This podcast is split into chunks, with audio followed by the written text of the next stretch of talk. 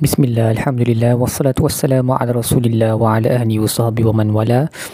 InsyaAllah dalam episod kali ini kita akan membincangkan tadabur bagi muka surat 71 Surah Ali Imran ayat 158 sehingga ayat 165 Baik, bagi ayat Fabima rahmati minallahi lintalahum Uh, ia adalah dengan rahmat Allah bahawa kamu telah berlembut dengan mereka.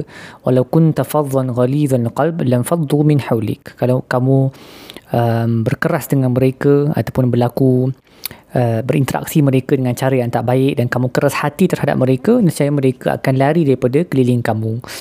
Uh, jadi ayat ni sekali lagi kita diingatkan tentang um, perang Uhud di mana uh, para pemanah telah turun daripada bukit dan kemudian menyebabkan orang tentera Islam telah kalah eh.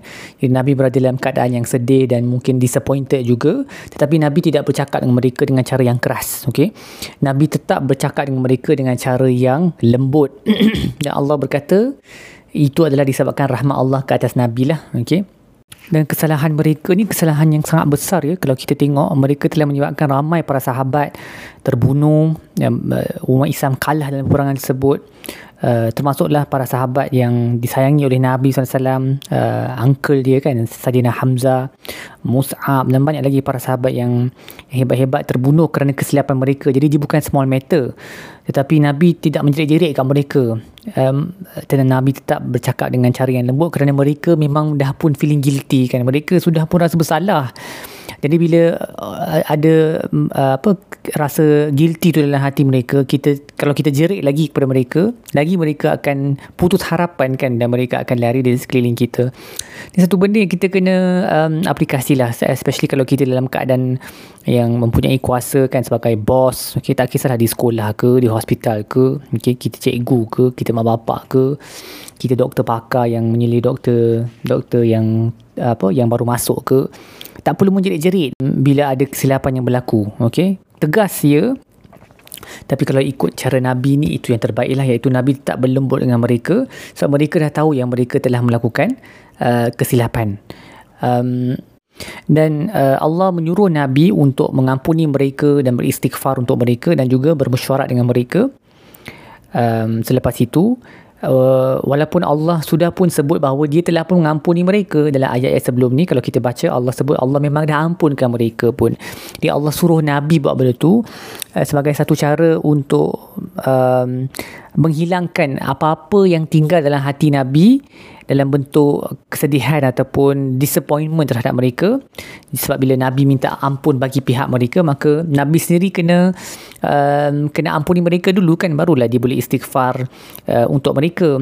Walaupun Allah memang sudah pun mengampuni mereka. Uh, dan Imam Ar-Razi berkata apabila Allah menyuruh Nabi mengampuni mereka dan beristighfar untuk mereka khususnya Nabi telah menggunakan Nabi sebagai syafaah. Allah telah memberi Nabi sebagai darjah asy-syafi', intercessor bagi para sahabat yang telah melakukan dosa yang besar. Dan ini di dunia, apatah lagi di hari kiamat, lagilah uh, Allah akan menerima uh, syafaat uh, Nabi SAW bagi umatnya yang berdosa. Um, Kemudian Allah menyuruh Nabi SAW untuk uh, bermesyuarat dengan um, dengan mereka tentang apa-apa urusan dan uh, Syekhul Islam Ibn Taymiyah berkata telah dikatakan uh, tujuannya adalah supaya hati para sahabat menjadi lebih tenang um, dan juga supaya orang selepas Nabi SAW mengikuti sunnah inilah Uh, dan juga Nabi, Nabi dapat mengeluarkan daripada mereka pendapat-pendapat yang tidak diturunkan dalam wahyu dalam urusan peperangan atau ataupun apa-apa urusan juz'iyah yang kecil-kecil yang bukan berkaitan usul akidah um, maka orang yang selain daripada Nabi lagilah patut bermesyuarat. Kerana Nabi telah dibimbing oleh wahyu kita yang lain yang bukan dibimbing oleh wahyu lagilah patut bermesyuarat.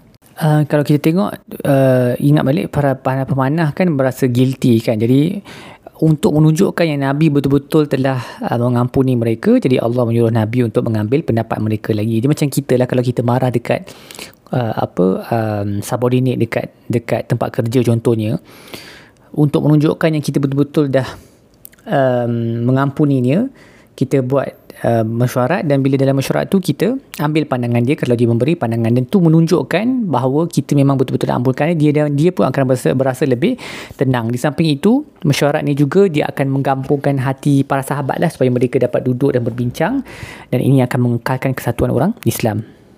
Imam Al-Lusi pula berkata ayat wasyawirhum fil amri menunjukkan uh, makam sahabat yang tinggi dan juga membuktikan bahawa setiap di antara mereka adalah ahlul ijtihad. Mereka layak untuk beri ijtihad dan um, dalaman mereka itu, batin mereka itu diredai oleh Allah. So ini pendapat Imam Al-Usi lah bahawa para sahabat kerana mereka telah uh, hidup di zaman Nabi dan bersama dengannya dalam urusannya, mereka adalah ahlul ijtihad yang layak untuk mengeluarkan pandangan dalam urusan-urusan um, agama dan juga dunia.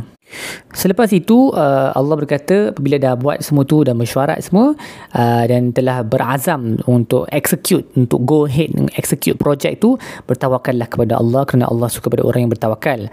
Uh, bertawakal kita tahu maksud dia adalah bersandar kepada Allah untuk mendatangkan manfaat, menjaga manfaat tersebut ataupun menjauhkan mudarat. Okay, uh, dan ia adalah makam yang paling tinggi sekali okay, dalam dalam hal um, kedudukan seorang uh, hamba untuk dua sebab. Seperti yang disebut oleh Ibnu Juzai yang pertama iaitu sebab Allah sebut innallaha yuhibbul mutawakkilun uh, mutawakkilin. Allah sayang ke orang yang uh, bertawakal. Jadi itu memang menunjukkan satu benda yang bagus lah okay. yang kedua um, Allah sebut di dalam surah uh, Al-Talaq Allah sebut wa man yatawakkal 'ala Allah fa huwa hasbu. So ia jaminan daripada Allah. Siapa yang bertawakal kepada Allah cukup baginya. Semua urusannya akan akan um, be taken care of. Okey, jadi untuk dua sebab ini, tawakal adalah makam yang paling tinggi bagi seorang hamba. Dia susah lah sebab kita selalunya bergantung pada asbab kan. Jadi kita kena belajar untuk menggunakan asbab tapi bergantung kepada uh, kepada Allah. Um, dan sebab itulah, uh, menurut uh, Dr. Wahab Zuhaili, selepas Allah suruh mereka ber, bermusyarat, Allah suruh bertawakal kepada Allah. Allah tak kata bertawakallah kepada mesyuarat tersebut. Okay? Allah Allah kata bertawakallah kepada Allah. Jadi, jadi kita dah mesyuarat, dah dapatkan hasil keputusan yang terbaik berdasarkan buah idea orang ramai.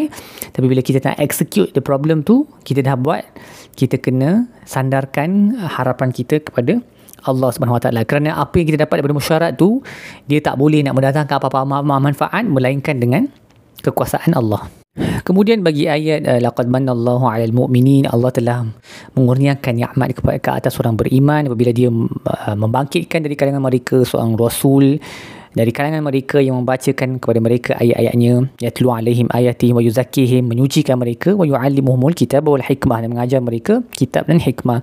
Jadi Imam Al-Alusi berkata Allah menyebut tazkiyah dulu iaitu pembersihan diri sebelum menyebut alimuhumul kitab mengajar mereka kitab. Kerana ia daripada ini datang dalam kategori uh, takhliyah sebelum tahliyah yang kita pernah sebut sebelum ni iaitu menyucikan diri daripada apa-apa kekotoran akidah yang buruk dan rosak sebelum menghiasi diri dengan akidah yang yang betul. Jadi semua tu kena dibersihkan terlebih dahulu sebelumlah kita um, me, me, menghiasi mukmin tu dengan um, apa ideologi-ideologi yang yang betul.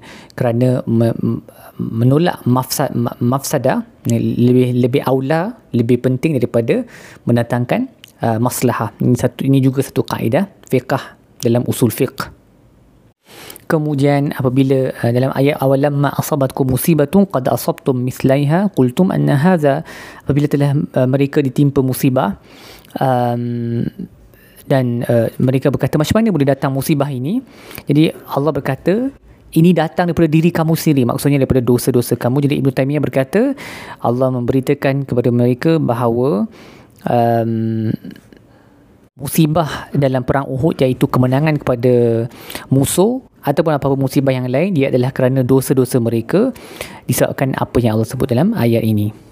Baik, jadi apa yang kita boleh belajar dari muka surat ini? Yang pertama, um, kita belajar bahawa sifat rahmat, uh, mengampuni, af, okay, rahmah, al-afu, tawadu' rendah diri dan layin janib, okay, apa, lembut. Uh, semua ini adalah antara sifat-sifat yang terpenting bagi seorang pendakwah. Okay. Um, juga ingatlah bahawa mencari kemenangan daripada selain daripada Allah adalah kekalahan. Okey kerana kemenangan itu datang hanya daripada Allah sahaja. Juga ingatlah bahawa dosa dan maksiat adalah sebab kepada kekalahan uh, dan kerugian uh, di dunia dan di akhirat. Uh, baik, setakat itu sajalah um, tadabbur kita bagi muka surat ini. Uh, kita akan sambung dalam episod-episod yang seterusnya insya-Allah. Um, semoga bermanfaat. Wassalamualaikum warahmatullahi wabarakatuh. Muhammad wa ala ahli wa sahbihi wa sallam. Walhamdulillahirabbil alamin.